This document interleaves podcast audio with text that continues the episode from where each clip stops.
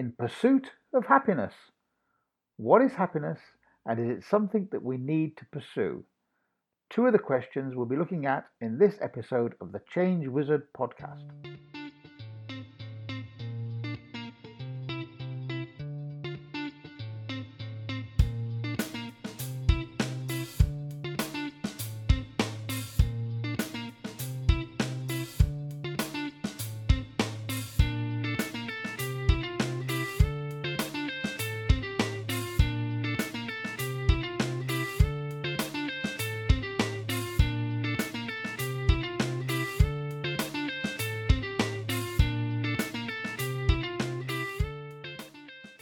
Happiness is the meaning and the purpose of life, the whole aim and end of human existence. Happiness depends upon ourselves. Aristotle. So, if happiness is a thing that we aim for, and in the end, the thing that is dependent upon ourselves, just what is it, this thing called happiness? Happiness and the pursuit of happiness is an integral part of the US Declaration of Independence life, liberty, and the pursuit of happiness. But is happiness a thing to be pursued? One could read this trinity of aspirations as things to be recognized or celebrated rather than being chased. Uh, for me, the idea of pursuit suggests something like a hunt or a chase for that which is elusive. Is happiness purely a subjective experience? Well, what brings one person happiness may not be the same as what brings another person happiness. Well, in psychological terms, happiness is described as a positive affect, a mood or emotional state which is brought about by generally positive thoughts and feelings. In contrast, low moods and negativity can be described as a negative affect, which leads to individuals taking a pessimistic view of their achievements, their life, their situations, and their future prospects. What that Greek guy Aristotle said has led to the idea of happiness being usefully thought of as consisting of at least two aspects hedonia, pleasure, and eudaimonia, a life well lived. He also suggested that there were four levels of happiness, a kind of happiness hierarchy. Laetus, happiness from material objects and sensual gratification. Felix, which is about ego gratification, being happy from the relative comparisons we make between ourselves and others. Beatitudo, the happiness for doing good things for others and making the world a better place. Perhaps some will call this love. And finally, ultimate perfect happiness, which involves a search for fullness and perfection. It starts from finding a balance between the other levels. To some, this kind of happiness is about connecting to a larger universe, a kind of transcendence or awakening or realization, spiritual or otherwise. Trying to escape from the circular ideas that happiness is a purely subjective experience is not easy, especially when we move beyond Aristotle's nominal first two levels of happiness.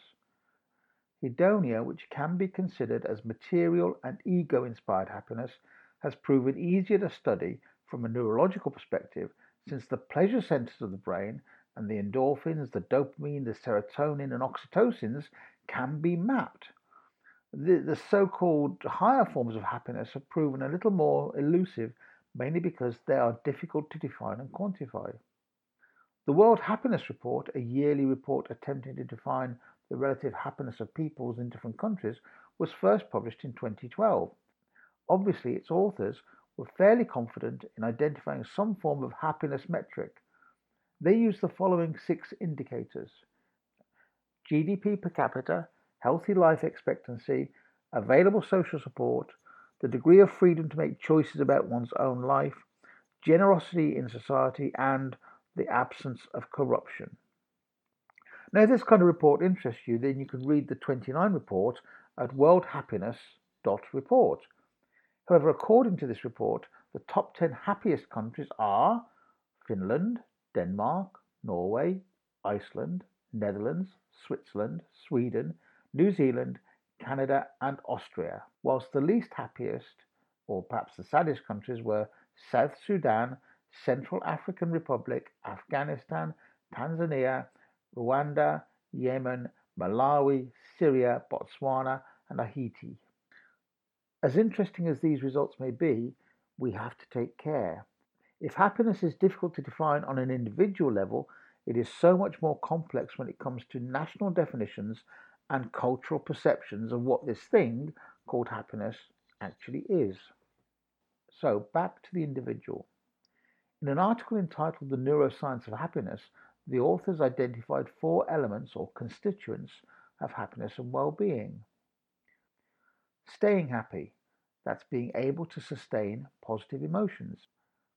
fMRI scans indicates that the length of the positive response directly relates to the levels of well-being and happiness reported by the individual. So if you sustain the positive emotions, you actually feel happier for longer and it goes beyond that moment. Another constituent was resilience, how quickly people were able to bounce back when sad things happened. As we know from other studies, resilience is related to mindset, emotional intelligence, and social connectivity. Social bonds, already seen as an important factor in terms of resilience, the quality of our social relationships are associated with better health, well being, and life expectancy. The sharing of feelings and the importance of empathy can result in a desire to improve things, one of Aristotle's higher levels of happiness. Wandering minds. Hmm. Reported in an earlier study by Killingsworth and Gilbert in 2000, it was suggested that people who experienced a lack of mental focus or clarity also reported more unhappiness than when they were able to focus on an activity. Hence, mindfulness and the practice of mindfulness was highlighted as being beneficial in terms of being happy. Um, now, these four different uh, constituents of happiness come from Richard Davidson in Chapter 5 of the World Happiness Report from 2015. If we take these indicators at face value, then something becomes immediately apparent. They can all be improved through self reflection, personal development, and practice. Even aspects of our neurology are open to rewiring through practice because of what is known as plasticity. Neuroplasticity is also known as brain plasticity or neuroelasticity or even neural plasticity is the ability of the brain to change continuously through an individual's life. For example, brain activity associated with a given function can be transferred to a different location. The proportion of grey matter can change and synapses may strengthen or weaken over time. So we can retrain our brains. Let's have a bit of a chat about positive psychology. Psychologists have been interested in happiness for several decades. The term positive psychology was first used by Abraham Maslow in the 1950s. And even further back, the New Thought movement, which included the father of psychology, William James, were asking questions about happiness and contentment. Positive psychology, the air quotes there, seemed to have formally started as a new area of psychology in 1998 when Martin Seligman took it as a theme for the American Psychological Association during his presidential year. In the first sentence of his book, Authentic Happiness, Seligman wrote, For the last half century, psychology has been consumed with a single topic mental illness, and noted that psychologists needed to expand upon Maslow's ideas and make the nurturing of talent and improving normal life a mission for their profession. Now, from the various studies published by the positive psychology movement, the following personality traits seem to be common amongst happy people. So let's have a look at these traits and see how many of these that uh, you can identify with. Self discipline, having the strength and willpower to overcome your initial urges using self control to achieve long term goals. I suppose that's uh, the idea of delayed gratification. Reliability. When you commit to something, your community can expect you to do it, so strengthening respect and social bonds. Lovingness, as supported through supportive, caring words and acts linked to a desire not to hold grudges. Politeness, in terms of manners, courtesies, and thoughtful actions. Generosity, giving of your time and space to others with the desire to support their well being authenticity, being true to yourself and others around you. Fairness, understanding of the need for rules and regulations and accepting them, uh, the best way to keep your integrity is to remain fair at all times, no matter what the consequences may bring. Humility. There are moments when it is better to lower your own sense of self importance. You are not too good for anything or better than any other people. Respectfulness. Respecting others, even if you don't agree with them, but still remaining authentic so that you can agree to disagree. Honesty, being straightforward, and when required, respectfully frank. Conscientiousness, the tasks you undertake requires respect and attention. Your efforts are consistent. Optimism, being hopeful, looking forward to a future that you can improve with your actions of today. Kindness, motivated by the need to help others, not to benefit yourself. Perseverance, the determination to see even the toughest situations out to their end, no matter how uncomfortable they make you feel. Courage, we all have our own fears. True courage is about continuing on in spite of them. Forgiveness, letting bygones be bygones. Grudges are a thing of the past, and old angers and negativity fade away over time. You aren't afraid to be the bigger person and forgive those who have wronged or hurt you. Compassion. You could call this empathy, which may bring a desire to do whatever you can to help relieve others' suffering. Responsibility, having a clear mind and always following through on your commitments. Loyalty, you're always by the side of those you love. You are a loyal friend, companion, and partner. You will never turn your back on those who have earned your trust. Integrity. Have a desire and ability to maintain your moral principles, the rules that you live your life by, making every decision with your core values in mind. So, as you listen to this list, you may well have started to score yourself on each of those attributes. Uh, you may also have felt that there were, in a sense, some unnecessary duplications. Seligman and Peterson in 2004 produced a Character, Strengths and Virtues Handbook, which they suggested would help provide insights into approaches that could increase personal happiness. They listed six virtues and 24 strengths. I'll just go through them quickly. Wisdom and knowledge, creativity, curiosity, open mindedness, a love of learning, perspective, and innovation courage, bravery, persistence, integrity, vitality, and zest. Humanity, love, kindness, social intelligence. Justice, citizenship, fairness, and leadership. Temperance, forgiveness and mercy, humility, prudence, and self control. And transcendence, an appreciation of beauty, excellence, gratitude, hope, humour, and spirituality. All in all, a much neater organisation of ideas than the first, perhaps meandering lists. What is important in these lists is that they can suggest areas in our own lives where we could look to develop or improve. Now, I don't believe it's necessary to tackle these lists as a kind of uh, rigid curriculum, but more of a source for personal reflection where we can identify some of these things that get in our way and examine them as and when we choose. What about your ability to reframe negative experiences? There's a kind of formal phrase there. Um, reframing of negative experience is one of the attributes I feel needs further exploration. The others we've listed are fairly self explanatory. But choosing the way we look at a situation changes the way the situation looks. This statement is based on a Wayne Dyer quote and is one that I hold to be a fundamental truth. Perception is not a passive process, it's an active one. So, as we discussed in episode 2 of this podcast series, our mindset or beliefs can act as a filter for our perceptions. We see the patterns we expect to see. Actively looking at things from a different frame of reference encourages us to see things differently. The most obvious frames of reference for us people would be to ask ourselves what would be different if we saw the situation from the other person's point of view or from an outsider's perspective. The first of these reframes means that we have to imagine or perhaps hallucinate what the other person's perspective, beliefs, and attitudes might be. We could consider if there was any kind of backstory that, that brought them to the situation. For example, someone is rude to you in a shopping mall, they push past you and almost knock you over.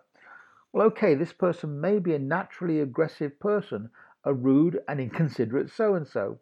That's perfectly possible. However, they may just have had some really bad news and were rushing to get home.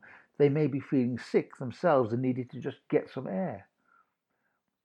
Now, whilst none of these reframes may be true, they're at least creating a context in which you can reflect upon your own sense of hurt and injustice.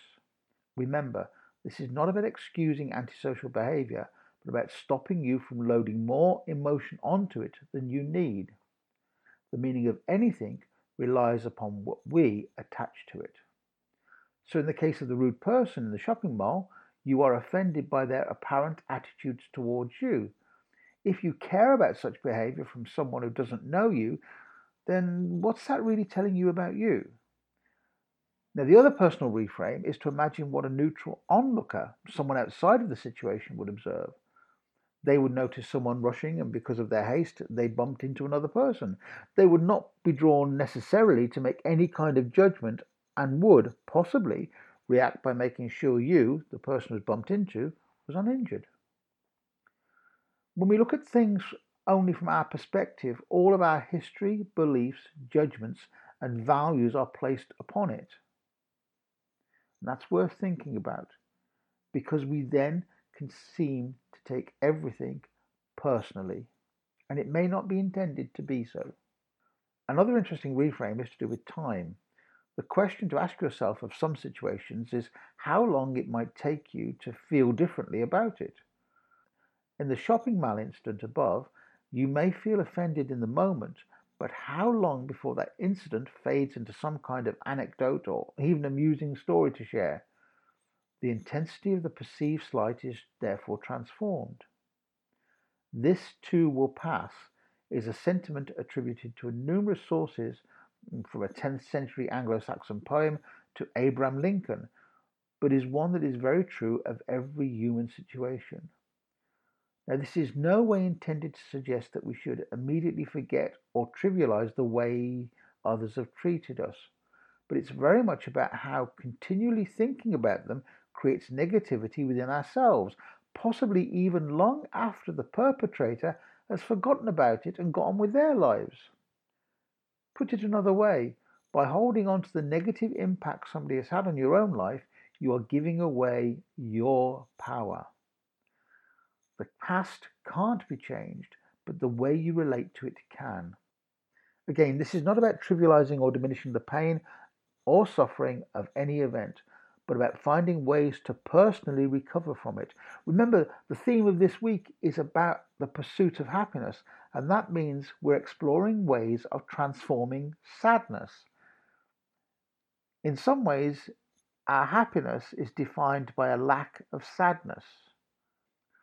Linking back to episode one, we made the point about seeking to change those things that were in our control and having the strength to deal with those things that are not within our control.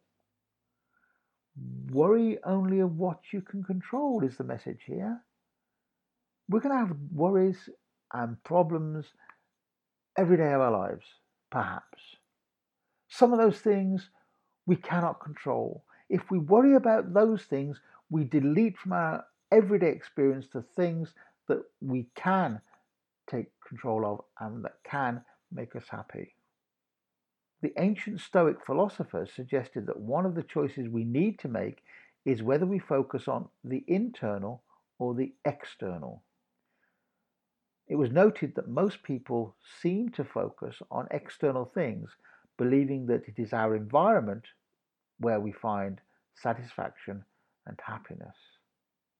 Now, the Stoics believed that satisfaction and happiness came from within, that by giving up the rewards of the external world, we gain tranquility, freedom, and calm. They believe that desire on its own makes us unhappy because we want something we don't yet have, and that makes happiness for what is present impossible. So let's take a brief um, detour into Stoicism. Stoicism is an ancient attitude with some very modern applications. Uh, let's start with an example. A Stoic is walking along the road and passes a group of, well, shall we say, disaffected youths who call out, Hey, you! You look like a pervert. You're also an ugly git, aren't you? Hey, we're talking to you. To which the Stoic replies, Good for you. Okay, perhaps not the best example, but it does give a sense of a Stoic attitude to life. Stoics aren't unemotional or uncaring, they just simply focus on the things that are important and not the trivial things that some of, some of us might get caught up in. A simple way to sum up Stoicism is the attitude shit happens, and what matters is how you deal with it. When life was difficult, the Stoic message was not to cheer up, think positively, or don't worry, be happy. In fact, they might encourage you to think the exact opposite.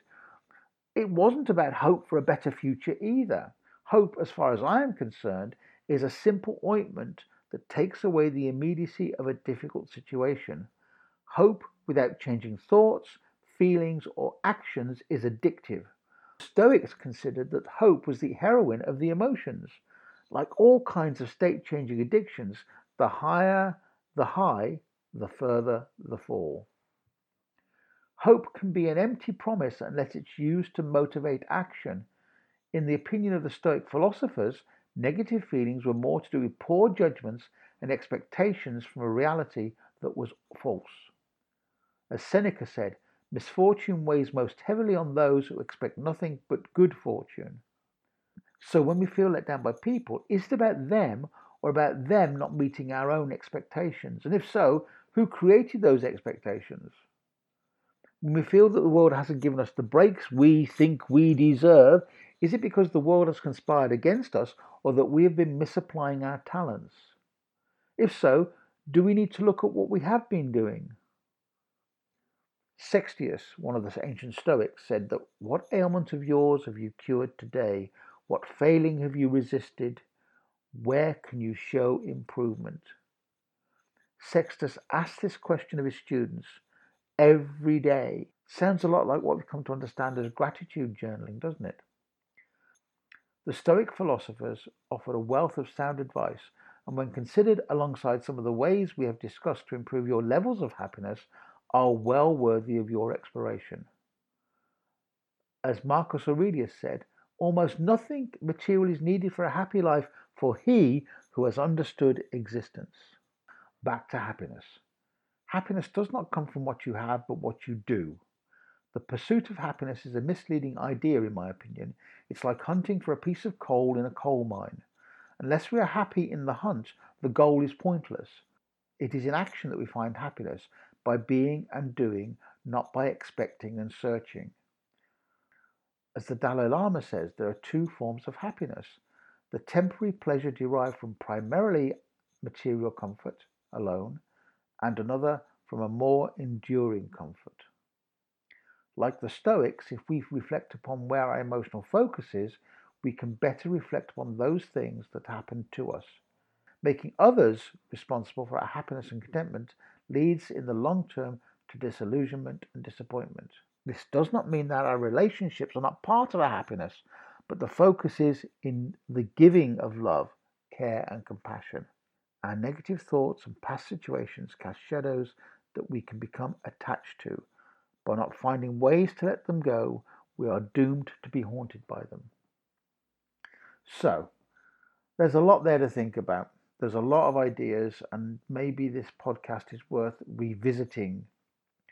I will also put the notes for this podcast on the blog at aweneksolutions.com. A W E N E K solutions.com. That's where all the transcripts for these podcasts will reside. Before we finish, can I give you some practical steps you can take today to start working on improving your happiness? Now, all these ideas come from my book, The Secret to Your Future History, and they are based upon what positive psychologists and research has shown us works. So, firstly, have a personal code of ethics or mission statements. Doing this sets your moral compass, helps you bring your behaviors in line with you and the you you want to be. Write this code down in your journal and revisit it from time to time. Invest in experience, not things. Retail therapy and the buying of sparkly things to make you feel better is a short term solution. Very quickly, the sparkle fades and the sense of an investment in you becomes a regret for what you have spent. Investing in experiences with others enriches your sense of achievement, of social connection, and creates long lasting memories. Positive memories are the resources we can use when things become challenging. List at least three things you are grateful for every day in a gratitude journal. Not only great advice from the Stoics, but also from research of the positive psychology movement. Actually focusing on the positive, the things that you are grateful for, drip feeds your mindset and actively starts the process of shifting your experience.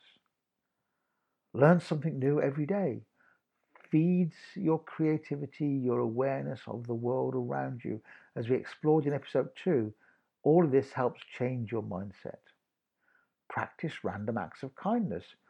If we think about some of the happiness traits mentioned earlier, it's fairly self evident why this should work. It's about showing care and compassion for others. It doesn't matter that these acts remain anonymous, that's all part of the process. Such acts take us away from self centered hedonism and may create a sense of positivity when thoughts about how the kindness is accepted by others and how they may pay it forward. Reframe negative experiences.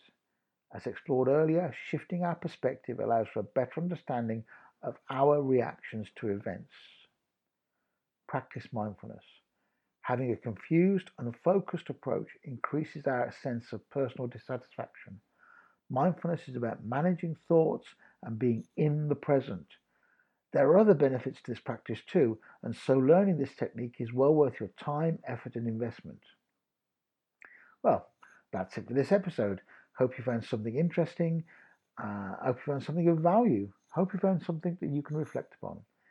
You may like to visit aweneksolutions.com slash freebies for a free book on gratitude.